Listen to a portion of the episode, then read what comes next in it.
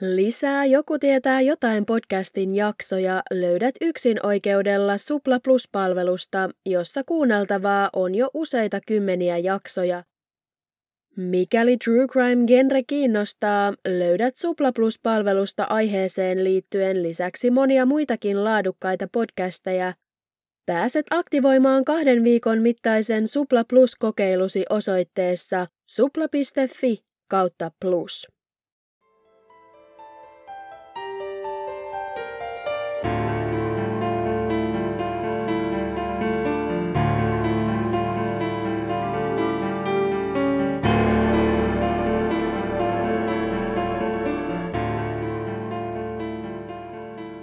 Moikka taas kaikille ja tervetuloa uusimman Joku tietää jotain podcastin jakson pariin. Tänään käsittelyssä on aihe, joka oli itse asiassa yksi niistä tapauksista, joita harkitsin podcastin ihka ensimmäisen jakson aiheeksi, ja koska kuluneen vuoden aikana olen saanut teiltä kuulijoilta useamman kerran ehdotuksen tarttua tapaukseen, teen sen vihdoin nyt. Tapaus on saanut jonkin verran julkisuutta ympäri maailmaa, mutta etenkin Puolassa, jonka kansalainen on tämän jakson pääosassa, lähes jokainen on kuullut nimen Magdalena Zhuk. Itse tapahtumat sijoittuvat kuitenkin Egyptiin, kuten monet podcastin sosiaalisen median seuraajat jo tietävätkin. Aiheesta olisi hyvin voinut kirjoittaa useammankin jakson verran asiaa kaikkine yksityiskohtineen, ja tipahdinkin melkoiseen mustaan aukkoon sitä tutkiessani, jopa niin syvälle, etten malttanut lopettaa kirjoittamista alkuunkaan, ja julkaisuaikataulu meinasi siirtyä eteenpäin hyvinkin reippaasti. Olen näin ollen joutunut hieman rajaamaan tapaukseen liittyvää tietotulvaa, spekulaatioita ja teorioita. Mikäli aihe jää jakson jälkeen vielä kaihertamaan mieltä, löytyy siitä valtavasti tietoa internetin ihmeellisestä maailmasta, joten ei muuta kuin tutkimaan. Mainitsen lisäksi jo tässä vaiheessa, että tapahtumat, niiden syyt ja seuraukset ovat vähintäänkin sekavia ja suuri osa jaksoa perustuukin arvauksiin ja erilaisiin teorioihin siitä, mitä tapahtui, ja jakson aikana selviksi käyvistä erinäisistä syistä johtuen esitettyihin tietoihin tulee suhtautua pienellä varauksella. Kuten aina, löydät kuvia tapaukseen liittyvistä henkilöistä ja paikoista podcastin Instagramista, tililtä Joku tietää jotain, sekä podcastin Facebook-sivulta – joku tietää jotain podcast. Jaksossa käsitellään muun muassa mielenterveyden häiriöitä ja itsemurhaa, jonka lisäksi siinä sivutaan ihmiskauppaa, huumausaineita sekä lääkkeiden väärinkäyttöä ja seksuaalirikoksia. Mikäli nämä aiheet herättävät sinussa ahdistusta, suosittelen jättämään tämänpäiväisen jakson väliin. Mutta nyt on aika siirtyä itse tapauksen pariin. Oli huhtikuun 25. päivä vuonna 2017 ja puolalainen Wroclawissa asuva 26-vuotias Magdalena Zhuk oli innoissaan. Päivä, jona hän vihdoin paljastaisi poikaystävälleen Markukselle tämän syntymäpäivän kunniaksi suunnittelemansa yllätyksen, oli saapunut ja hänen oli kuin olikin onnistunut pitää asia salassa mielitietyltään. Vaikka pariskunta olikin seurustellut vasta muutaman kuukauden ajan, oli Magdalena päättänyt yllättää poikaystävänsä viemällä tämän Punaisen meren rannalla Egyptissä sijaitsevaan Marsa Alamin lomakohteeseen, jossa pari viettäisi viikon verran neljän tähden hotellissaan rentoutuen. Magdalena oli ostanut matkan melko viime tinkaan ja oli jättänyt poikaystävälleen kertomisen vielä myöhemmäksi. Innosta kihisevä Magdalena oli sopinut tapaavansa Markuksen iltapäivällä noin kello yhden aikaan, jolloin hän kehotti poikaystäväänsä pakkaamaan tavaransa, sillä heidän lentonsa kohti Hurkhadaa lähtisi tuona samaisena iltana läheisen Katowicen kaupungin lentokentältä. Niin otettu kuin Markus olikin tästä eleestä, oli asiassa yksi mutta – hänen passinsa oli voimassa enää alle kuuden kuukauden ajan ja Egyptiin matkustavilta turisteilta vaadittiin tätä pidempään voimassa olevaa passia. Parilla ei myöskään ollut riittävästi aikaa hankkia Markukselle uutta passia, jonka vuoksi nuori pari päätti, että tilanteessa järkevintä olisi yrittää myydä matka netissä, ja neljä tuntia ennen koneen lähtöä Markus kirjoittikin ilmoituksen Facebookiin, joka kuului seuraavasti. Myyn lomamatkan Egyptiin. Lähtö on tänään Katowicen lentokentältä kello 20.20. Hotelli on neljän tähden all-inclusive majoitus ja matkan arvo on yhteensä yli 4000 puolan slotia eli yli 900 euroa. Myyn matkan puoleen hintaan. Myös Magdalena tiedusteli ystäviltään ja lähipiiriltään, mikäli joku olisi ollut halukas ostamaan matkan tai lähtemään reissuun hänen kanssaan, mutta varoitusaika oli lyhyt, eikä hänen läheisillään joko ollut voimassa olevia passeja, tai he olivat muuten estyneitä lähtemään Magdalenan seuraksi. Markuksenkaan ei onnistunut myydä matkaa netissä, ja koska varausehdot eivät sallineet matkan perumista enää tuossa vaiheessa ilman rahojen menettämistä, teki Magdalena rohkean päätöksen. Hän lähtisi matkalle yksin. Hän oli ollut Egyptissä aiemminkin ja piti Marsa Alamia rauhallisena, lähinnä eläkeläisten suosimana kohteena, ja koska hän koki olevansa levon tarpeessa, viikko akkujen lataamista auringon alla sopisi hänelle paremmin kuin hyvin. Hän oli kuitenkin suruissaan siitä, että joutuisi olemaan erossa poikaystävästään ja muut matkustajat lentokentällä näkivätkin vuolaasti kyynelehtivän Magdalenan hyvästelemässä Markusta. Markus puolestaan oli huolissaan siitä, että Magdalena lähtisi niin kauas yksin, mutta hän halusi tämän nauttivan lomastaan täysin rinnoin ja rohkaisikin tätä siksi nousemaan koneeseen. Kumpikaan heistä ei tuossa vaiheessa tiennyt, että nämä hyvästit todella jäisivät heidän viimeisikseen. Magdalena Juk syntyi syyskuun 19. päivä vuonna 1990 pienehkössä Bogatynian kunnassa, joka sijaitsee aivan Puolan lounaiskärjessä Saksan ja Tsekin rajalla. Magdalena, joka oli jaksossa kuvailtavien tapahtumien aikaan 26-vuotias, oli muuttanut Wroclawiin vain joitain kuukausia ennen Egyptin matkaansa ja oli tavannut poikaystävänsä Markuksen paikallisessa yökerhossa hyvin pian muuttonsa jälkeen. Nuori nainen tunnettiin kunnianhimoisena ja älykkäänä. Hän oli ollut vain 22-vuotias, kun oli perustanut oman kauneusalan yrityksensä opiskellessaan samaan aikaan yhä korkeakoulututkintoa ravintotieteiden koulutusohjelmassa. Magdalena oli urheilullinen nainen, joka kävi säännöllisesti juoksulenkeillä ja treenaamassa salilla, jonka lisäksi hän oli harrastanut tankotanssia jo useiden vuosien ajan. Magdalenan läheiset kuvailivat häntä iloiseksi, sosiaaliseksi ja impulsiiviseksi, joka saattoi tehdä asioita yllättäen ja lyhyellä varoitusajalla, kuten esimerkiksi varata lomamatkan tarkistamatta etukäteen onnistuisiko matkalle lähtö alkuunkaan. Vaikka Magdalena viettikin joskus aikaa piireissä, joissa huumeiden viihdekäyttö oli yleistä, oli hän itse tunnetusti hyvin huumevastainen ja edellä mainitut piirit olivat tulleet hänen elämäänsä pääasiassa vasta Markuksen tapaamisen jälkeen. Magdalena, josta käytettiin usein lempinimeä Magda ja jota itsekin tulen tämän jakson aikana käyttämään, oli siis kaikin puolin tervehenkisen ja maalaisjärjen omaavan nuoren naisen perikuva, jonka vuoksi hänen läheisensä eivät olleet erityisen huolissaan siitä, että tämä lähti reissun päälle itsekseen. Magdalenan kone laskeutui Hurkhadan lentokentälle pian keskiyön jälkeen, jolloin päivä oli jo ehtinyt kääntyä keskiviikoksi. Magdalena soitti välittömästi poikaystävälleen kertoakseen tälle, että lento oli sujunut hyvin ja nyt hänen tulisi vielä matkata vajaan 300 kilometrin verran Marsa Alamin hotellille päästäkseen. Asiat vaikuttivat sujuvan paremmin kuin hyvin, ja Magdalenalla oli edessään viikko aurinkoa, rentoutumista ja Egyptistä nauttimista. Kaikki hänen kanssaan lentokoneessa ja lentokentällä tekemisissä olleet ihmiset ovat sanoneet hänen käyttäytyneen täysin normaalisti, eikä mikään viitannut siihen, että jokin olisi ollut vialla. Seuraavana päivänä kaikki kuitenkin muuttui.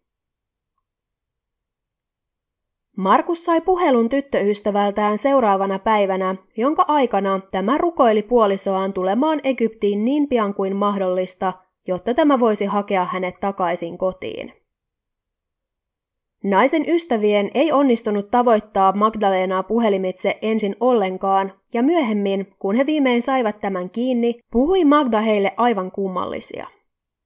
Hän käyttäytyi aivan kuin hänen ystävänsä olisivat olleet mukana lomalla hänen kanssaan, ja hän saattoi sanoa asioita kuten odotan teitä hotellihuoneessa ja missä te oikein olette, milloin tulette luokseni? Magdalenan ääni oli hänet tunteneiden mukaan kuulostanut kummalliselta. Tämä oli puhunut mutisten ja hänen puhettaan oli ollut hankala ymmärtää. Hotellin henkilökunnan ja muiden vieraiden mukaan nuori puolalaisnainen oli käyttäytynyt aggressiivisesti. Tämä oli juossut pitkin hotellin käytäviä syyttäen milloin ketäkin erinäisistä asioista, itkien ja vaatien, että hänen poikaystävänsä pitäisi tulla Egyptiin hänen luokseen.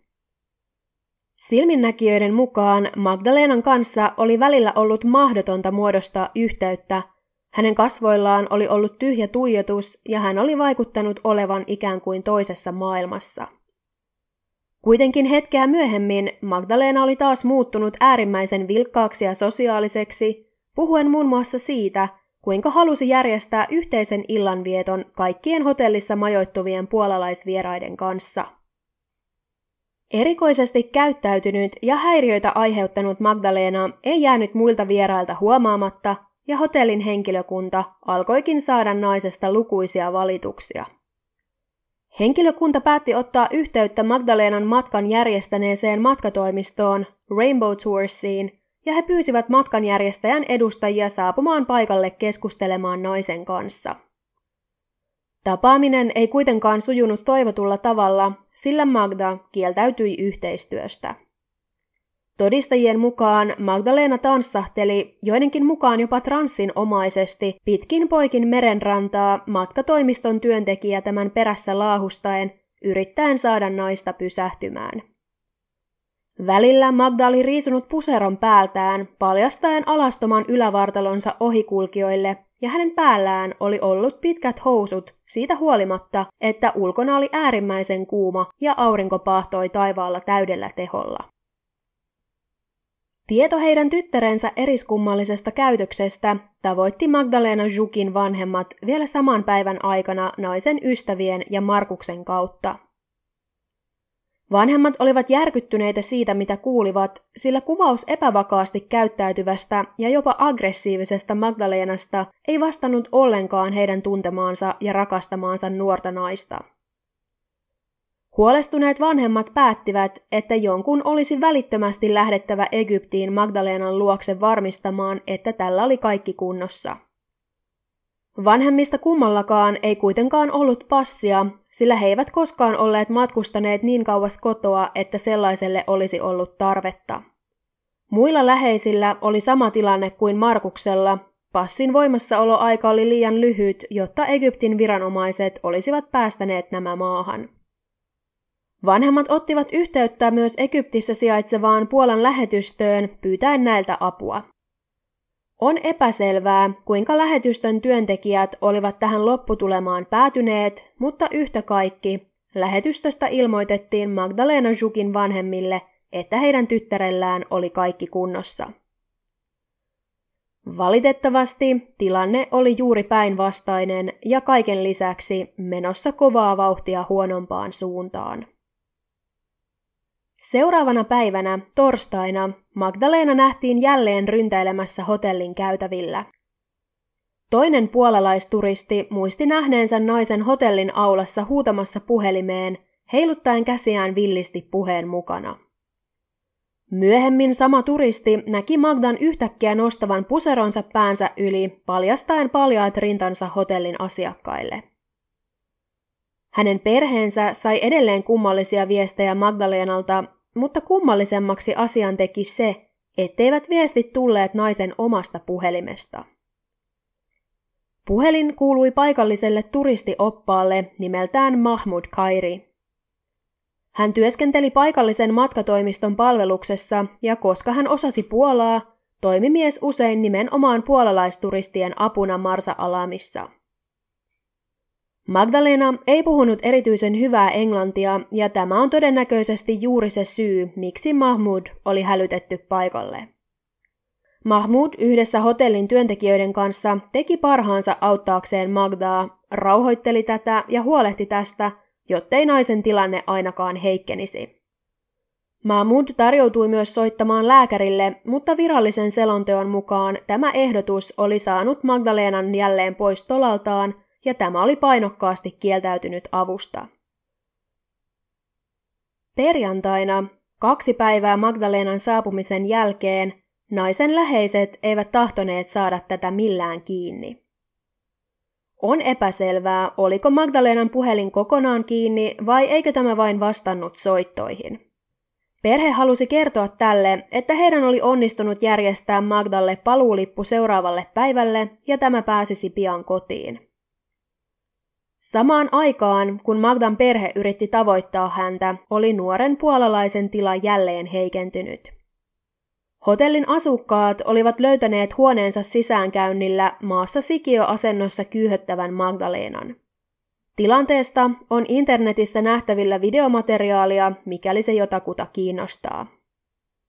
Naisen päällä oli ainoastaan kylpytakki, hän oli polvillaan maassa ja peitti kasvot käsillään. Useat ohikulkijat luulivat Magdan olevan tajuton, sillä tämä ei reagoinut mihinkään, mitä ympärillä tapahtui, ei siihen, kun hänelle puhuttiin, eikä siihen, kun häntä yritettiin herätellä koskemalla häneen. Myöhemmin kuvatulla videolla Magdalena makaa sängyssään käpertyneenä, sama kylpytakki päällä, edelleen kädet kasvojensa peittona. Hotellin työntekijät lähettivät videot Magdan perheelle päivittääkseen näitä naisen koko ajan vakavammaksi muuttuneesta tilanteesta. Lopulta hotellin väki päätti, että liika oli liikaa, ja kello kolme tuona perjantai-iltapäivänä Magdalle soitettiin ambulanssi, joka vei tämän Port Kalibin sairaalaan tutkittavaksi, Mahmud ja tämän apumies mukanaan. Ihmisten kertomukset siitä, mitä sairaalassa tapahtui, poikkeavat melko paljon niin toisistaan kuin sairaalan valvontakameroista saadusta videomateriaalistakin. Sairaalan johtaja kertoi, ettei Magdalena suostunut edes nousemaan ulos ambulanssista. Tämä on kuitenkin olemassa olevan kuvamateriaalin perusteella vale. Videolla näkyy, kuinka Magdalena astelee sairaalaan omasta tahdostaan ja omin jaloin. Hän näyttää kenties hieman sekavalta, mutta ei käyttäydy silmiin pistävän kummallisesti ja voi riittävän hyvin voidakseen kävellä sairaalan ovista sisään ilman tukea. Sairaalassa Magdalenaa ei kuitenkaan tutkittu, ja syytä tutkimattomuudelle on julkisuudessa selitetty kahdella eri tavalla. Eräs sairaalan lääkäreistä todisti myöhemmin, että Magda itse oli kieltäytynyt tutkimuksista ja toisaalla tilanne on kuitattu sillä, että sairaalan henkilökunta kieltäytyi tutkimasta naista, sillä kyseinen sairaala ei ollut erikoistunut mielenterveyspotilaiden hoitamiseen, eikä kenties vakuutus tai muista vastaavista syistä halunnut ottaa tapausta vastuulleen. Videolla nähtävä Magdalena ei vaikuta olevan sairaalassa vastoin omaa tahtoaan, joten on vaikea ymmärtää, miksei tämä olisi suostunut lääkäreiden hoidettavaksi. On toki myös mahdollista, että juuri tuolla hetkellä hyvin käyttäytynyt Magdalena oli sairaalan henkilökunnan mielestä täysissä ruumiin ja sielun voimissa eikä edes kaivannut hoitoa. Magdalenalle ei tehty verikokeita tai muita testejä, joista olisi voitu päätellä, oliko hän kenties huumausaineiden vaikutuksen alaisena. Lääkäri, jolla ei ollut minkäänlaista psykiatrian erikoisosaamista, totesi yksi kantaan, että sen perusteella, mitä Magdalenan käytöksestä oli kuullut, kärsi nainen jonkinlaisesta mielenterveyden häiriöstä ja tämän lausunnon jälkeen Magdalenan annettiin kävellä ulos sairaalasta. Sairaalan valvontakameroilla näkyy, kuinka Magdalena kävelee sairaalan käytävää pitkin lopulta ulos. Ulkona hän kävelee hetken edestakaisin puhelimeen puhuen. Hänen liikehdintänsä näyttää videota analysoineen psykologin mukaan kovin ahdistuneelta, vaikka Magdalena muuten vaikuttaakin melko rauhalliselta. Videolla näkyy myös, kuinka puhelimessa olevaa Magdaa vartioi neljä miestä, jotka vaihtavat asentoaan aina sen mukaan, minne Magdalena liikkuu. Psykologin mielestä näyttää siltä, että miehet ovat valmistautuneet olemaan salamana liikkeellä, mikäli Magda yrittäisi juosta pakoon tai tehdä jotain muuta odottamatonta. Sen, että Magdalenan ympärillä oli koko ajan useampi henkilö ikään kuin valvomassa häntä, voi tulkita eri tavoin. Mikäli Magda todella kärsi mielenterveyden ongelmista, oli hyvä, että häntä tarkkailtiin jatkuvasti. Lomamatkan tapahtumat kuitenkin herättivät kysymyksen siitä, olivatko kyseessä todella psyykkiset ongelmat vai oliko Magda kenties huumattu. Tällaisessa tilanteessa häntä valvovien miesten läsnäolo näyttäytyy aivan uudessa valossa. Magda siis päästettiin lähtemään sairaalasta perjantai-iltapäivänä, eikä hänen liikkeistään tiedetä juuri mitään ennen seuraavaa aamua. Magdalenan läheiset olivat heti ensimmäisestä päivästä lähtien yhteistyössä hotellin ja matkatoimiston henkilökunnan kanssa tehneet kaikkensa, jotta saisivat naisen mahdollisimman nopeasti lentokoneeseen ja takaisin Puolaan. Torstaina ja perjantaina lähteneet koneet olivat olleet täynnä mutta heidän oli onnistunut järjestää Magdalle lippu lauantain paluukoneeseen. Lauantai-päivä alkoi kuitenkin varsin huolestuttavissa merkeissä, kun hotellin henkilökunta aamulla kello kuusi joutui estämään Magdaa, jottei tämä hyppäisi hotellin katolta alas. Matkatoimiston raportin mukaan hotellin yövartija oli huomannut naisen poistuneen huoneestaan ja suunnanneen katolle. Todistajien mukaan tämä oli pyrkinyt aina vain lähemmäs rakennuksen reunaa, mutta työntekijöiden oli onnistunut estää tämän aikeet ja palauttaa nainen takaisin huoneeseensa, jossa tämä pysyi aina siihen saakka, kun hän iltapäivällä kirjautui ulos hotellista suunnatakseen lentokentälle ja sieltä takaisin kotiin. Mahmud, joka oli ollut Magdan tukena edelliset kolme päivää, auttoi tätä uloskirjautumisessa ja apumiehiensä kanssa kyyditsi tämän lentokentälle. Magdan läheiset Puolassa olivat äärimmäisen helpottuneita keskusteltuaan naisen kanssa puhelimitse. Vain muutaman tunnin kuluttua hän olisi takaisin heidän luonaan, turvassa. Asiat eivät kuitenkaan sujuneet toivotulla tavalla. Silminnäkijöiden kertoman mukaan Magdalena Zhuk oli lentokentälle saavuttuaan alkanut käyttäytyä erikoisesti ja joidenkin mielestä jopa aggressiivisesti. Toisten mukaan tämä oli jossain vaiheessa jopa yrittänyt jälleen riisua vaatteitaan. Eri lähteet tarjoavat eri syitä sille, miksi näin kävi, mutta lopputulema oli se, että Magdalenan pääsy koneeseen evättiin. Matkatoimiston mukaan kielto tuli koneen miehistöltä, eritoteen koneen kapteenilta, joka oli kuullut mahdollisesta häiriintyneestä matkustajasta ja oli tullut itse paikan päälle eväämään tämän pääsyn koneeseen. En tiedä, kuinka yleistä on, että kapteeni itse nousee koneesta tekemään diagnooseja lennolle pyrkivistä matkustajista, mutten usko, että tämä on kovin tavallinen käytäntö ja kuulostaa siksi varsin erikoiselta. Toisen lähteen mukaan lentokenttälääkäri oli huolestuneiden matkustajien ilmoitusten vuoksi saapunut tutkimaan Magdan ja kieltänyt tätä nousemasta koneeseen. Erään lentokentällä olleen tilannetta todistaneen naisen mukaan mitään lääkäriä ei kuitenkaan todellisuudessa ollut, vaan Magdaa oli vain kuljetettu ympäri lentokenttää miesryhmän toimesta ja näin tämä oli lopulta myöhästynyt lennoltaan. Magda kyydittiin takaisin Marsa Alamiin, jossa hänelle jouduttiin etsimään uusi hotelli, sillä edellinen majoituspaikka kieltäytyi ottamasta naista enää vastaan. Tässä vaiheessa kello oli noin viisi iltapäivällä ja Magdalena soitti videopuhelun poikaystävälleen Markukselle. Markus pyysi hänen kanssaan ollutta ystävää kuvaamaan noin 14 minuuttia kestävän videopuhelun nauhalle. Tämä materiaali löytyy netistä ja on varsin epämukavaa katsottavaa. Magdalena vaikuttaa videolla olevan täysin poissa tolaltaan. Hän keinuttaa vartaloaan puolelta toiselle, näyttää itkuiselta ja pelokkaalta, eikä sano koko puhelun aikana juuri mitään. Videolla Markus yrittää tiedustella tyttöystävältään, mitä on tapahtunut, mutta Magdalena ei vastaa.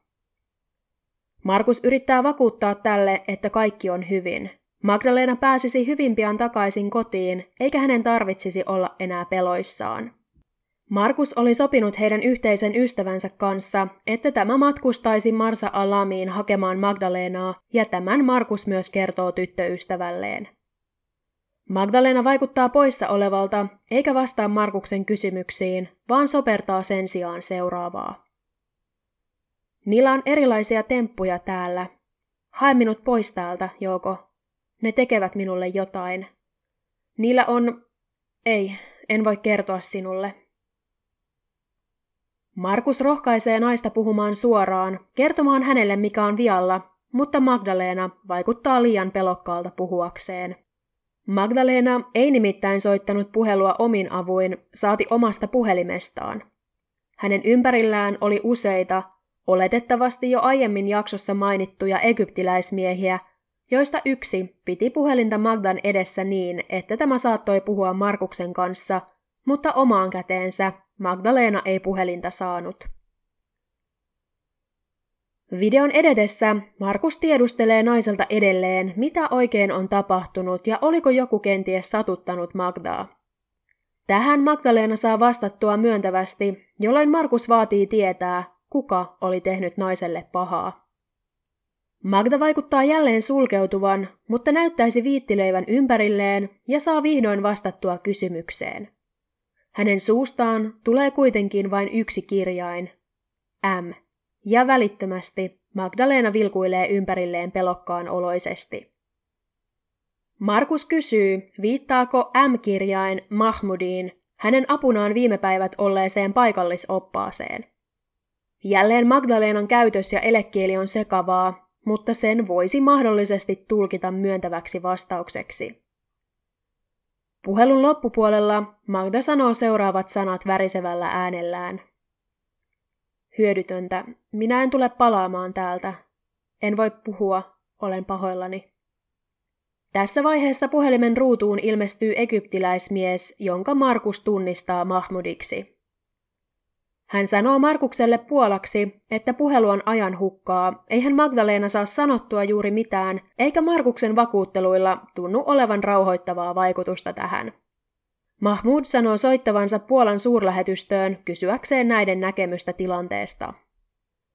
Markus pyytää Mahmudia kertomaan Magdalle, että tämän tulisi laittaa oma puhelimensa päälle, ja näin Mahmud tekeekin, ennen kuin puhelu katkeaa. Videopuhelua myöhemmin analysoinut poliisi kiinnitti videolla huomion erityisesti kahteen asiaan. Puhelun aikana Markus sanoi Magdalenalle kerta toisensa jälkeen, älä pelkää, aivan kuin olisi tiennyt, että naisella todella oli syytä pelkoon. Toinen asia, jota poliisi piti merkityksellisenä, oli Magdalenan elekieli. Vaikutti siltä, kuin tämä olisi yrittänyt näyttää kumppanilleen ranteitaan ikään kuin elehtiäkseen, että hänen ranteensa olivat olleet sidottuina. Miesjoukon ympäröimänä ja Puolaa osaava Mahmud rinnallaan, tämä oli ollut Magdalenan ainoa keino viestittää tapahtumista poikaystävälleen, mutta tämä ei valitettavasti ollut mitä ilmeisimmin osannut lukea naisen liikekieltä oikein. Videopuhelun taustalla kuuluu, kuinka paikalla olleet miehet keskustelivat arabiaksi keskenään tai puhelimitse jonkun muun kanssa. Tuo keskustelu on kieltä osaavien toimesta käännetty ja sen aikana miehet puhuvat Markuksesta erittäin halveksivaan sävyyn, viitaten muun muassa tämän sukuelinten kokoon ja ettei tällä olisi niin sanotusti munaa tehdä asialle mitään. Miehet puhuvat myös Magdasta epämiellyttävällä tavalla, ihmetellen ääneen muun muassa sitä, miksi Jumala lähetti heille niin epänormaaleja asiakkaita, ja keskustelun lopuksi he totesivat, että nainen olisi parasta viedä sairaalaan. On epäselvää, soittiko Mahmud todella lähetystöön, mutta puhelun jälkeen tämä kyyditsi Magdalenan jälleen Port Kalibin sairaalaan, jossa hänet tällä kertaa kirjattiin sisään potilaaksi. Sairaalan valvontakameroilla näkyi, kuinka noin kello 19 Magdalena saapui sairaalaan pyörätuoliin istutettuna. Pyörätuolia työnsi ilmeisesti Mahmud, jonka mukana oli jälleen useita muita miehiä. Videolla Magdalena vaikuttaa rauhalliselta eikä yritä nousta pyörätuolista. Tieto siitä, että heidän tyttärensä oli viety sairaalahoitoon, kiiri naisen vanhempien korviin Puolaan ja tieto oli heille valtava helpotus. Sairaalassa Magdalena olisi ainakin turvassa siihen saakka, kun häntä hakemaan lähetetty ystävä seuraavana aamuna saapuisi paikalle. Valitettavasti tämä olettamus ei pitänyt paikkaansa. Sairaalassa työskennellyt lääkäri on myöhemmin vahvistanut, että saapuessaan Magdalena oli ollut erittäin uninen, joka selittäisi, miksi tämä oli valvontakameroiden kuvissa vaikuttanut niin rauhalliselta. Sama lääkäri todisti, että herättyään Magdalena ei ollut kyennyt kommunikoimaan sairaalahenkilökunnan kanssa, joka herättää ainakin itsessäni kysymyksen, miksi. Pian heräämisensä jälkeen Magdalena oli sanonut haluavansa poistua huoneestaan, sillä hän halusi päästä jaloittelemaan. Sairaalan henkilökunta yritti useaan otteeseen estää tätä, sillä naisen käytös oli raporttien mukaan ollut edellispäivien aikana niin arvaamatonta, etteivät hoitajat halunneet päästää tätä silmistään. Hieman ennen keskiyötä valvontakameroilla kuitenkin näkyy sairaalan käytävillä kompuroiva Magdalena, joka oli päässyt poistumaan huoneestaan ja vaikuttaisi mahdollisesti keskustelevan hänet sairaalaan tuoneiden miesten tai sairaalan henkilökunnan kanssa. Videon perusteella on mahdoton sanoa, keitä siinä näkyvät miehet todella ovat, mutta heidän pukeutumisestaan päätellen on vaikea kuvitella heidän olevan sairaalan työntekijöitä. Videolla näkyy ainakin kuusi henkilöä, joista muutama on varmuudella tunnistettu Mahmudiksi ja tämän ystäviksi, mutta muiden henkilöllisyydestä ei julkisuuteen ole annettu yksiselitteistä tietoa. Magdalenan käytös videolla vaikuttaa jälleen pelokkaalta ja miesten lähestyessä häntä nainen pyrkii pakoon, siinä kuitenkaan onnistumatta. Kaksi miestä tarttuu voimakkaasti rimpuilevaan Magdalenaan ja alkaa kantaa tätä kohti naisen huonetta. Seuraavassa videopätkässä näkyy, kuinka Magdan oli onnistunut päästä irti miesten otteesta ja hän juoksee käytävällä karkuun, miesten seuratessa häntä. Miesten onnistuu jälleen tavoittaa Magda ja naisen rimpuillessa, huutaessa ja taistellessa vastaan, lopulta neljä miestä tarttuu häneen, jokainen eri raajasta kiinni pitäen, ja kantaa tämän sairaalahuoneeseen. Lääkäri kertoi antaneensa Magdalenalle tässä vaiheessa midatsolaami-hydrokloridi-injektion, joka on lyhytvaikutteinen unta antava lääke, ja sen seurauksena Magdalena oli rauhoittunut riittävästi, jotta tämä oli saatu aseteltua sairaalasänkyyn. Sen jälkeen, kun Magda oli viety huoneeseen, videolla näkyy, kuinka ovesta sisään astelee mies, joka kantaa mukanaan kasaa pyyhkeitä. Lääkärin mukaan Magda sidottiin sänkyynsä kiinni pyyhkeiden avulla, jotta tämä ei pääsisi vahingoittamaan itseään. Sairaalassa olleiden todistajien mukaan lauantain ja sunnuntain välisenä yönä, noin kello kaksi, Magda oli pyytänyt hänen huoneessaan vieraillutta hoitajaa avaamaan hänen siteensä, jotta hän pääsisi käymään vessassa. Heti kun Magdan raajat olivat vapaana, hän tönäisi hoitajan tieltään tarttui hänen sänkynsä vierellä olleeseen tippatelineeseen ja ryntäsi huoneessaan olevan ison ikkunan luokse. Ennen kuin hoitaja ehti estellä enempää, oli Magdalena jo hypännyt. Magdalena mätkähti alas kovaan betoniin ja hänen päänsä, kasvonsa, rintakehänsä ja raajansa ruhjoutuivat iskun voimasta pahoin, mutta hän oli edelleen elossa. Magdalenan huone oli sijainnut joko ensimmäisessä tai toisessa kerroksessa, riippuen siitä lasketaanko pohjakerros mukaan, ja tämän vuoksi nainen ei ollut menehtynyt välittömästi. Magda siirrettiin heti sairaalan teho-osastolle, jossa häntä yritettiin hoitaa useamman tunnin ajan, mutta sairaalan johtaja näki tilanteessa parhaaksi, että puolalaisnainen siirrettäisiin vajaan 300 kilometrin päässä sijaitsevan Hurkhadan paremmin varusteltuun sairaalaan, jossa hän saisi tarvitsemaansa hoitoa.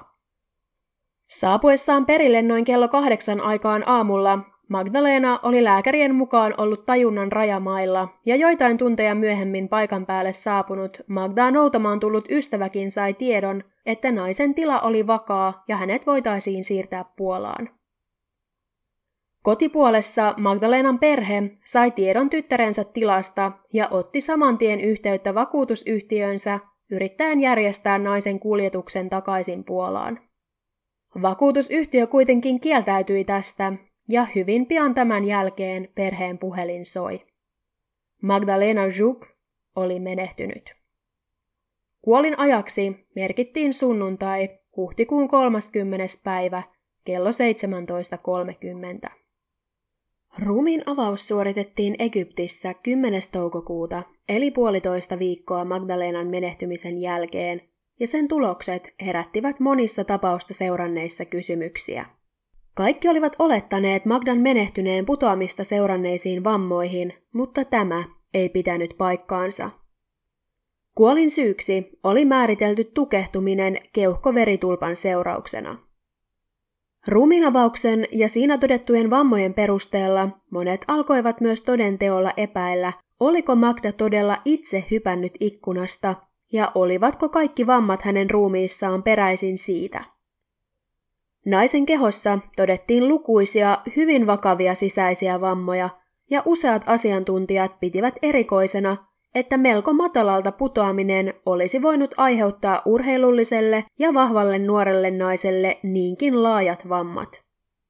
Ilmoille on heitetty muun muassa spekulaatioita siitä, että Magdalenaa olisi pahoinpidelty rajusti ennen tämän kuolemaa, ja vammat olisivat todellisuudessa seurausta siitä. Toinen seikka, joka herätti ihmetystä, oli vammojen laatu, tai oikeammin sanottuna niiden sijainti. Yleensä, kun ihminen hyppää korkealta itsemurha tarkoituksessa, laskeutuu tämä jalat edellä, jolloin suurin vahinko keskittyy alaraajoihin, lantioon ja muutoin tasaisesti koko kehoon. Magdalenan tapauksessa vammat keskittyivät kuitenkin ainoastaan vasemmalle puolelle kehoa. Vasen jalka oli hajonnut palasiksi, vasen keuhko oli puhjennut ja päähän kohdistuneet vammat sijaitsivat nekin vasemmalla puolella. Tämä viittaa monen mielestä siihen, että Magdan oli täytynyt olla joko kuollut tai vähintään tajuton, ja hyppäämisen sijaan hänet oli heitetty ulos ikkunasta. En ota itse kantaa siihen, olisivatko Magdalenan vammat voineet aiheutua hyppäämisen seurauksena mutta pidän loogisena sitä, että tajuissaan ollessaan nainen ei olisi iskeytynyt maahan vain toinen puoli edellä. Ruumiin avauksessa ei siinäkään kaikki sujunut aivan kuten toivoa sopisi.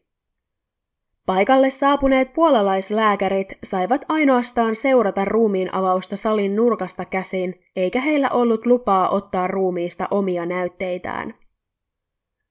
Kun ruumis vihdoin saapui Puolaan, jossa sille oli tarkoitus suorittaa toinen ruumiin avaus, oli se haastavaa, sillä ruumis oli lähetetty Puolaan palsamoituna, eli veri ja muut nesteet oli jo poistettu. Tämän Egyptin yksipuolisesti tekemän päätöksen seurauksena verikokeita tai muita toksikologisia testejä ei voitu enää tehdä, eikä Egyptissä tehtyjen vastaavien kokeiden tuloksia koskaan lähetetty Puolaan.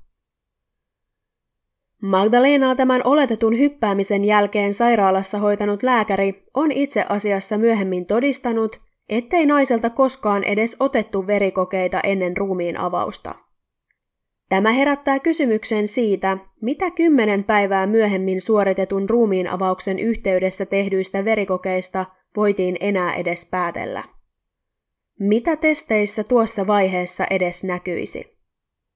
Kuten on käynyt muidenkin asiakirjojen kanssa Magdalena Jukin tapauksessa, ei virallista ruumiin avausraporttia ole koskaan lähetetty puolalaisviranomaisille. Magdalena Jukin kohtalo Egyptissä on loputtoman väittelyn, teorioiden ja salaliittojen kohteena. Oliko kyseessä vain valitettavana ajankohtana puhjennut mielenterveyden häiriö, joka sai Magdalenan lopulta riistämään oman henkensä? Vai piilikö hänen elämänsä päättymisen takana muita, kenties muiden ihmisten aiheuttamia syitä? Hyppäsikö Magdalena todella omaan kuolemaansa? Ja jos kyllä, miksi? Tapausta on tutkittu niin egyptiläis- kuin puolalaisviranomaistenkin toimesta, joiden lisäksi useat yksityiset etsivätoimistot ovat tehneet omaa tutkintaansa asian tiimoilta, ja kaikilla tuntuu olevan oma selityksensä tapahtumille. Seuraavaksi käyn läpi kolme vallalla olevaa teoriaa siitä, mitä Magdalenalle uskotaan mahdollisesti tapahtuneen huhtikuun 2017 viimeisinä päivinä, ja listaan seikkoja, jotka joko tukevat tai puhuvat kyseisiä teorioita vastaan. Ensimmäinen teoria perustuu puhtaasti yllättävään ja yhtäkkiseen mielenterveyden häiriöön. Paikallisten todistajien lausuntojen ja valvontakameroiden videomateriaalin perusteella Magdalenan käytös oli vähintäänkin epävakaata, outoa ja jopa pelottavaa, ja useat hotellin ja sairaalan työntekijät ovat sanoneet, että naisen kanssa oli käytännössä mahdotonta kommunikoida, sillä hän ei vaikuttanut olleen tässä maailmassa. Magdalenan vanhemmat eivät vuosien jälkeenkään suostu uskomaan tätä teoriaa. Heidän mukaansa Magdalenalla tai kellään heidän perheessään ei ollut koskaan ollut minkäänlaisia viitteitä mielenterveyden ongelmista tai edes rajuista mielialan vaihteluista. Magdalenan siskon Facebookiin kirjoittaman päivityksen mukaan hänen sisarensa oli elämäniloinen, urheilullinen ja kunnianhimoinen nuori nainen, jolla oli kaikki elämän peruspilarit kunnossa ja joka rakasti elämää. Miksi ihmeessä hän olisi päättänyt sen niin sanotusti oman kätensä kautta. Vaikka asia ymmärrettävästi voikin menehtyneen läheisille olla vaikeaa hyväksyä, eivät mielenterveyden häiriöt, kuten psykoosi, välttämättä näy ulospäin millään tavalla ennakkoon, ja ne voivat laueta täysin yllättäen esimerkiksi elämäntilanteen muutosten tai kuormittavan stressin vuoksi. Useat oikeuspsykiatrit ovat tutkineet videomateriaalia ja antaneet sen perusteella omat lausuntonsa naisen mielentilasta. Suurin osa on yhtä mieltä siitä, että Magdalena Jukin mielenterveys ei selvästi ollut kohdallaan hänen kuolemaansa edeltävien päivien aikana. Hänen käytöksensä ja eleensä viittaavat siihen, että Magda oli kauhuissaan jostain, mutta oikeuspsykiatrit eivät osaa ottaa kantaa siihen, Liittyykö Magdalenan kokema pelko johonkin todelliseen vai ainoastaan hänen mielensä kehittämään uhkaan? Ikkunasta hyppäämistä osa oikeuspsykiatreista pitää itsemurhayrityksenä, kun taas osa tulkitsee sen olleen yritys paeta useamman päivän ajan kestänyttä, hyvin voimakasta pelkotilaa, eikä Magdalena tuossa tilassa välttämättä ollut osannut arvioida hyppynsä mahdollisesti kohtalokkaita seurauksia. Kysymys kuuluukin, oliko mahdollinen psykoosi lauennut itsestään vai esimerkiksi jonkin lääkeaineen käytön seurauksena? Tästä pääsemmekin seuraavaan teoriaan. Jotkin lähteet kertoivat jo hyvin pian tapahtumien jälkeen, että ruumiin avauksessa Magdan ruumiista oli löydetty jäämiä voimakkaista lääkkeistä, joita käytetään yleisesti psykoosin, skitsofrenian sekä masennuksen hoitoon. Tätä tietoa ei kuitenkaan ole virallisesti vahvistettu. Viimeisimpien vuonna 2019 julkistettujen tietojen mukaan Afrikasta lähtöisin olevaa huumausainetta nimeltään KAT olisi löydetty Magdalenan elimistöstä. Tätäkään tietoa ei kuitenkaan voida pitää absoluuttisena totuutena. KAT toimii hyvin samantapaisesti kuin amfetamiini ja se nostaa dopamiinitasoa elimistössä – jonka seurauksena ihmisen hyvän olon tunne kasvaa. Samalla se stimuloi adrenaliinin tuotantoa ja tekee ihmisestä vilkkaamman, jopa yliaktiivisen ja luo euforian tunteen.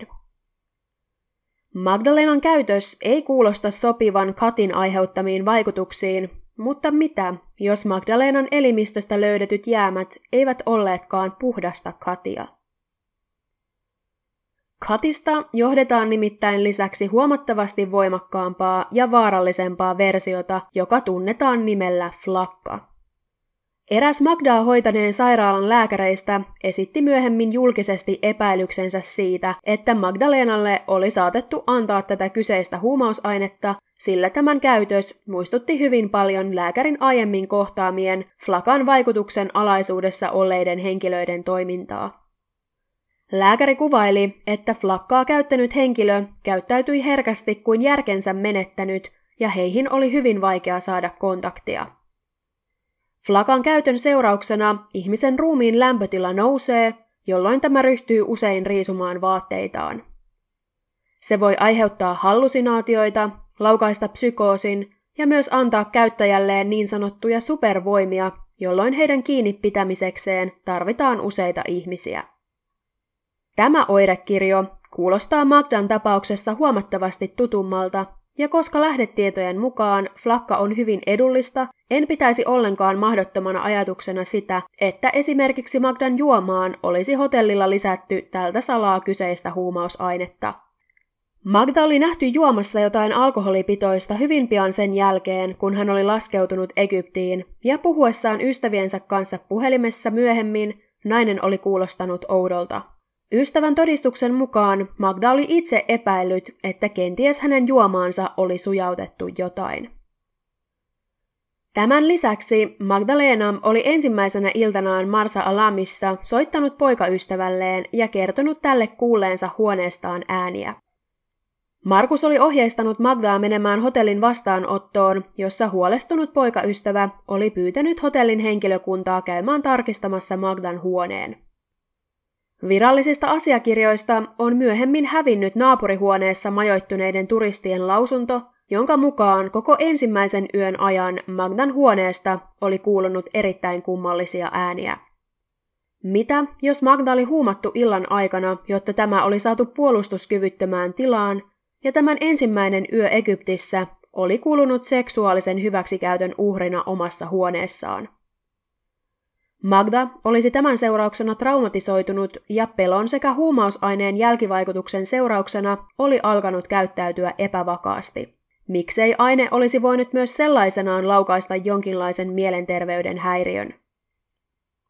Tämä teoria saattaisi selittää myös sen, miksi Mahmud ei ollut poistunut Magdalenan viereltä koko aikana. Ehkä tämä oli alun perin ajatellut vain huumaavansa ja raiskaavansa naisen, mutta tämän käyttämä aine olikin ollut huomattavasti vahvempaa, jonka seurauksena Magdalenan mielenterveys oli järkkynyt. Mahmud oli yrittänyt peitellä jälkiään tehden kaikkensa, jottei asia selviäisi, ja oli kenties myös syy siihen, miksei Magda koskaan noussut Puolaan suuntaavaan koneeseen. Mikäli nainen olisi päässyt kotiin, olisi tämä erittäin todennäköisesti viety sairaalaan tutkittavaksi, jossa hänen elimistössään ollut huumausaine olisi voitu tunnistaa. Korostan kuitenkin, että tämä kaikki on vain spekulaatiota.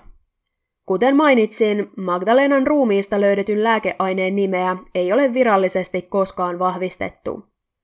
Tämän seurauksena voimme vain arvailla, oliko lääkeaine syy hänen sekavaan käytökseensä, vai oliko ainetta hänen elimistössään siksi, että lääkärit olivat yrittäneet hoitaa hänen tilaansa sen avulla. Mikäli kolmatta teoriaa on uskominen, Magdalena joutui etukäteen suunnitellun ihmiskaupan uhriksi. Tästä teoriasta on useita eri versioita. Yhden mukaan Magdan poikaystävä Markus oli myynyt tämän prostituoiduksi Egyptiin, mutta tähän ja Markuksen mahdolliseen osallisuuteen tapauksessa palaan vielä myöhemmin tarkemmin. Toisen teorian mukaan Magdalena oli vain kiinnittänyt Egyptin lentokentillä vahdissa olevien niin kutsuttujen skauttien huomion, ja nämä olivat päättäneet valita yksin matkustavan kauniin nuoren naisen uhrikseen. Kolmannen teorian mukaan Vroklavissa toimiva puolalaismafia olisi myynyt Magdan egyptiläiselle huumeparonille, joka kulkee nimellä kapteeni Khaled. Punainen meri, jonka rannalla myös Marsa Alam sijaitsee, on tunnettu siitä, että sen satamissa liikkuu paljon rikkaita hulppeiden jahtien omistajia, jotka ovat erityisen mieltyneitä kauniisiin ja ylellisiin eurooppalaisiin prostituoituihin. Videopuhelussa, joka jäi Markuksen ja Magdan viimeiseksi, taustalla kuuluu arabian kielistä puhetta, kuten aiemmin jaksossa jo kerroinkin. Aivan kaikkea taustalla kuultua en kuitenkaan vielä paljastanut. Monet uskovat, että taustalla kuuluu, kuinka Mahmud puhuu puhelimessa kapteeni Khaledin kanssa ja hän raportoi tälle tarkasti Magdalenan liikkeistä muun muassa seuraavasti. Hän seisoo minua vastapäätä. Hän vaikuttaa siltä, että jos hän pääsee hotelliin, hän lukittautuu huoneeseensa ja tekee jotain. Kyllä, pomo. Jos Allah niin haluaa, hyvä herra. Saisinko kunnian tavata teidät? Ok, asia selvä, kapteeni Khaled. Kyseessä on erään tapausta tarkasti seuranneen kansalaisen käännös siitä, mitä uskoo taustalla kuulevansa, joten myös näihin tietoihin on suhtauduttava varauksella. Mahmudin osuutta tapahtumiin pidetään yleisesti salaperäistä kapteeni Kaledia todennäköisempänä ja miehen entinen kollega onkin puhunut tiedotusvälineille ja ilmaissut omat epäilyksensä Mahmudin viattomuudesta.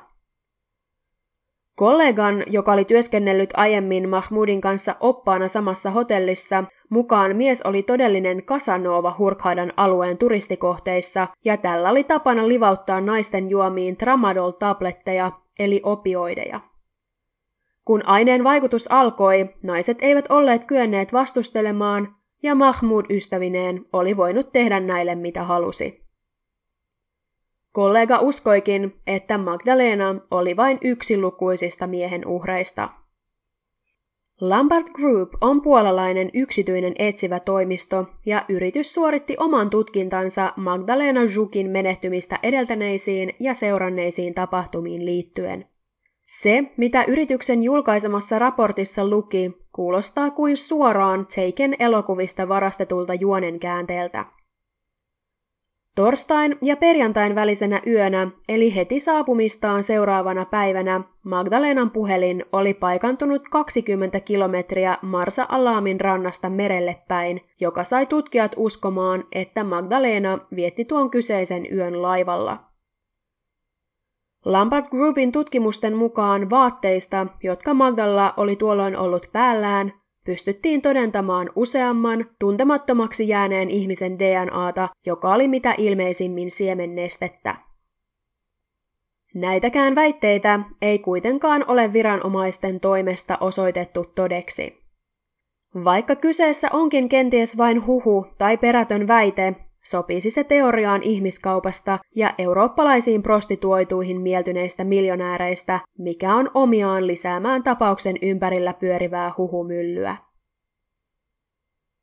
Lampard Groupin selvityksen mukaan kauniiden nuorten naisten kauppaaminen Egyptiin oli erittäin suunnitelmallista ja järjestettyä. Verkossa on portaali, jonka kautta ulkomailta, tässä tapauksessa Egyptistä, tulee tilaus tietyn tyyppiselle eskortille, jonka jälkeen kuvausta vastaava nainen etsitään esimerkiksi Puolasta ja tämän matka kohdemaahan järjestetään. Lampard Groupin raportin mukaan juuri näin oli käynyt Magdalena Jukille, joskin kenties täysin hänen tietämättään. Kuinka tämä voisi edes teoriassa olla mahdollista? Tässä kohtaa tarina käy aina vain hurjemmaksi. Monet uskovat, että Magdalena päätyi Egyptiin todellisuudessa Markuksen järjestämänä. Mikä on saanut ihmiset uskomaan näin? Ensinnäkin Mahmoud Khairi ja Magdalena Jukin poikaystävä Markus olivat olleet yhteydessä toisiinsa sosiaalisessa mediassa ennen Magdan matkaa Egyptiin. Kun tämä tieto tuli julkisuuteen, kaikki yhteydenpitoon käytetyt tilit ja tiedot hävisivät.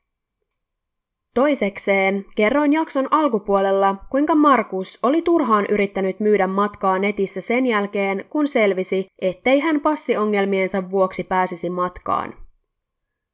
Useampi henkilö on tapahtumien selvittyä tullut julkisuuteen ja kertonut yrittäneensä ostaa matkan, mutta Markus oli vastannut näistä jokaiselle matkan olleen jo myyty. Kolmas syy liittyy videoon, jonka Markuksen ystävä kuvasi Magdalenan kanssa käydystä videopuhelusta. Videota oli editoitu puhelimella ennen kuin se luovutettiin julkisuuteen, eli on hyvin mahdollista, ettei suurella yleisöllä ole tietoa kaikesta siitä, mitä puhelun aikana keskusteltiin. Myös Markuksen tyyntä olemusta ja tämän esittämiä kysymyksiä on julkisesti kritisoitu. Tuon lähes vartin aikana, jonka videopuhelu kestää, Markus toistelee samoja kysymyksiä, vaikka Magda on jo useasti sanonut, ettei voi puhua. Miksei Markus kysy tarkempia kysymyksiä, joihin Magda voisi vastata yksinkertaisesti vain nyökkäämällä tai pudistamalla päätään? Useat toimittajat ja tutkijat ovat ilmaisseet epäilyksensä siitä, että kenties videon kuvaaminen oli vain erinomainen alibi Markukselle. Huolestunut poikaystävä yrittää pitää huolta ulkomailla huonossa kunnossa olevasta tyttöystävästään, kuka voisikaan epäillä hänestä mitään. Julkisuuteen on lisäksi levinnyt väitteitä, joiden mukaan videota editoitiin siksi, että samalla kun Magdalena puhui Markukselle, naiselle oli näytetty videota hänen omasta raiskauksestaan, jolla hänet yritettiin kiristää hiljaiseksi. Tämä saattaisi osaltaan selittää myös sitä, miksi Magdalena näyttää puhelun aikana olevan niin kauhuissaan. Markus ja hänen ystävänsä olivat tuttu näky Wroclawin pahamaineisissa yökerhoissa, ja hänen ystävillään kerrottiin myös olevan yhteyksiä kaupungissa aktiivisesti toimivaan mafiaan, jolle kauniiden nuorten naisten huumaaminen ja myyminen ei ollut mitenkään tavatonta. Paikallislähteiden mukaan osa puolalaisnaisista lähtee jopa vapaaehtoisesti mukaan escort-bisnekseen, sillä tietää saavansa siitä aimosumman rahaa. Erään teorian mukaan Magdalena tapasi käydä paikoissa, jotka oli tarkoitettu vain rikkaille, usein Lähi-idästä lähtöisin oleville asiakkaille, ja niissä saattoi tapahtua mitä vain. Tämän teorian mukaan Markus olisi järjestänyt Magdalenalle niin sanotun escort-keikan Egyptiin, joko niin, ettei Magdalla ollut asiasta mitään tietoa, tai niin, että Markus oli suostutellut tyttöystävänsä ottamaan keikan vastaan sanomalla, että kyseessä oli vain esimerkiksi tarjoilijan työtehtäviä sisältävä keikka. Markus oli saattanut kertoa Magdalle, että he lähtisivät yhdessä lomalle, ja Magdan tulisi vain tehdä tämä yksi pieni palvelus hyvää korvausta vastaan, jonka jälkeen he voisivat nauttia lomamatkastaan rauhassa. Todellisuudessa Markus oli koko ajan tiennyt, mitä paikan päällä tulisi tapahtumaan, eikä tämä ollut alun alkujaankaan aikonut lähteä puolisonsa mukaan matkaan. Tieto yllätyksenä ostetusta lomamatkasta saattoi olla vain Markuksen oma selitys tarinalle. Markus oli saattanut sanoa matkaan lähtemistä epäilevälle Magdalenalle, että joku hänen tuttunsa olisi kentällä tätä vastassa ja pitäisi kyllä naisesta huolen. Kenties kentällä kyynelehtinyt Magda ei ollutkaan itkenyt ikäväänsä, vaan tietoa siitä, että joutuisi tekemään jotain vasten tahtoaan. Jotain, johon hän oli suostunut vain poikaystävänsä mieliksi. Egyptin päässä kentällä vastassa oli toden totta ollut Markuksen tuttu, mutta valitettavasti tämä tuttu ei ollut ollenkaan niin turvallinen kuin Magdalena oli toivonut. Tarinaan liittyy myös toinen puolalaisnainen, Karoliina, joka riisti henkensä eriskummallisissa olosuhteissa, ja yhdistävä tekijä näiden kahden naisen välillä on juurikin Markus ja se sama yökerho, jossa mies oli tavannut Magdalenan. Viimeinen henkilö, joka oli nähnyt Karoliinan elossa, oli tämän entinen poikaystävä, joka sattuu olemaan Markuksen hyvä ystävä. Ystävä, jonka moni väittää tunnistaneensa Port Galipin sairaalassa Magdalena Shugin kuolemaa edeltävänä iltana kuvatuilta videoilta. Tämä on kuitenkin aivan oma tarinansa, josta kenties kuulette myöhemmin jossain tulevassa jaksossa. Mahmud Khairi hävisi kuin tuhka tuuleen hyvin pian sen jälkeen, kun hänen nimensä liitettiin julkisesti Magdalena Jukin kuolemaan. Paikallisen poliisin mukaan häntä kyllä kuultiin tapahtumiin liittyen, mutta hänet todettiin viattomaksi ja päästettiin vapaaksi. Puolalaisviranomaiset ovat kritisoineet tätä päätöstä, sillä myös heillä olisi ollut oikeus kuulustella Mahmudia, jonka nykyistä olinpaikkaa ei tiedetä. Magdalenan sisko ja isä vierailivat Egyptissä vuonna 2019 ja yrittivät tavoittaa miestä, mutta huhujen mukaan tämä oli vaihtanut työpaikkaa ja puhelinnumeroa. Villeimpien teorioiden mukaan tämä oli viranomaisten toimesta pakotettu lähtemään, jottei totuus koskaan tulisi ilmi. On myös hyvin mahdollista, että Mahmud joutui vain itselleen epäedulliseen tilanteeseen, sillä hän oli ainoa paikallinen, joka pystyi kommunikoimaan Magdalenan kanssa puolaksi, mutta pidän hänen rooliaan tapahtumissa silti epäilyttävänä. Useat puolalaisnaiset ovat myöhemmin kertoneet julkisesti muistavansa Mahmudin omalta lomamatkaltaan, ja he olivat pitäneet tätä tunkeilevana ja epämiellyttävänä, jonka vuoksi olivat pysytelleet tästä kaukana. Miehen entisen kollegan todistus tämän toimista ei sekään varsinaisesti lievennä epäilyksiä Mahmoud Kairia kohtaan. Mikäli Magdalena Juk huumattiin ja raiskattiin, ei kyseessä ole ainoa tämänkaltainen rikos Egyptissä. Vuonna 2011 venäläinen 22-vuotias turisti Sabina Ismailova matkusti yksin Hurghadaan ja majoittui siellä viiden tähden hotellissa. Toisena päivänään hotellissa hänen kimppuunsa hyökättiin hänen omassa huoneessaan ja kaksi tuntia kestäneen kärsimyksensä aikana hänet raiskattiin ja häntä kidutettiin muun muassa kaatamalla kiehuvaa vettä hänen kasvoilleen. Hyökkääjä oli hotellin 18-vuotias putkimies, joka ei edes yrittänyt piiloutua, sillä oli ollut niin varma siitä, että egyptiläisviranomaiset vain lakaisisivat tapauksen maton alle yrittäessään suojella maan mainetta turvallisena turismin tyyssijana. Vuonna 2014 sveitsiläispariskunta löydettiin murhattuina ja erään Hurkhadan lomakohteen puutarhaan haudattuina, ja rikoksen pääepäilty oli rakennuksen vartijana työskennellyt mies. Podcastia pidempään kuunnelleet muistavat lisäksi vuonna 2017 tapahtuneen jaksossa 10 käsitellyn italialaisopiskelija Giulio Regenin tapauksen. Egyptin turismi on viimeisen vuosikymmenen aikana suorastaan sukeltanut, eivätkä maan levottomuudet ja turisteihin kohdistuvat rikokset auta asiaa. Magdalena Jukin tapausta seuranneet uskovatkin juuri tämän olevan syy siihen, mikseivät egyptiläisviranomaiset ole suostuneet yhteistyöhön ja miksi tapaukseen liittyy edelleen huomattava määrä asiakirjoja, jotka eivät koskaan ole päätyneet Puolaan asti.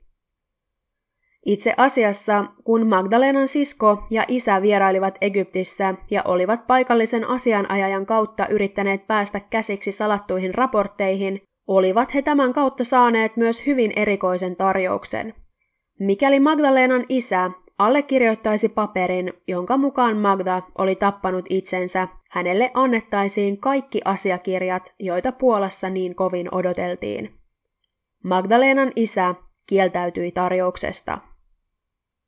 Tiistaina, toukokuun 23. päivä vuonna 2017, Magdalena Juk laskettiin vihdoin haudan lepoon.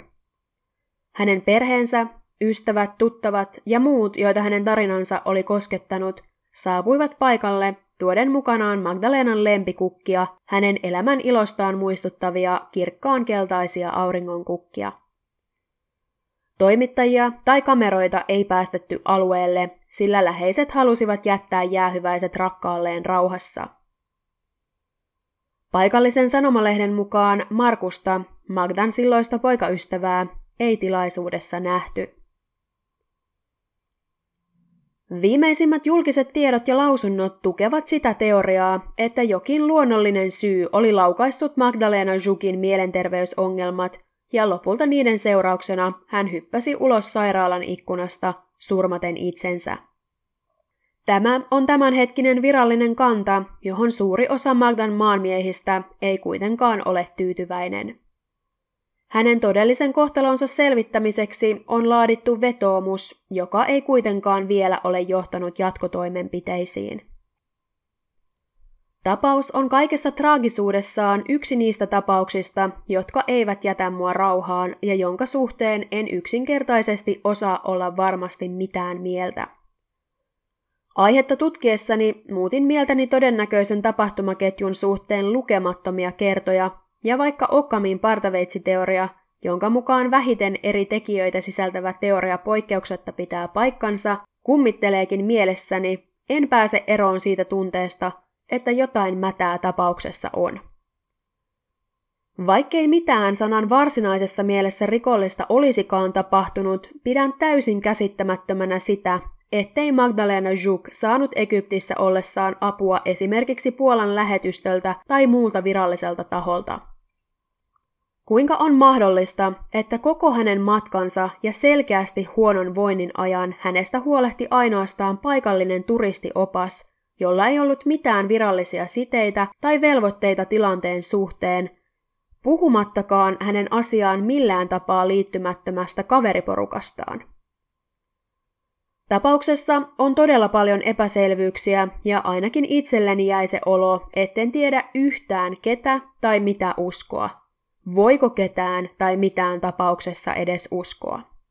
Mitä tahansa olikaan Magdalenan menehtymisen takana, olen sitä mieltä, että tämä kuolema olisi tehokkaammalla toiminnalla voitu estää. Polttavin kysymys, johon tuskin koskaan valitettavasti saamme vastausta, on, kuka salailee ja mitä? Missä on Mahmud? Entä Markus? Onko hänellä puhtaat jauhot pussissa? Vai onko hän se joku, joka tietää jotain?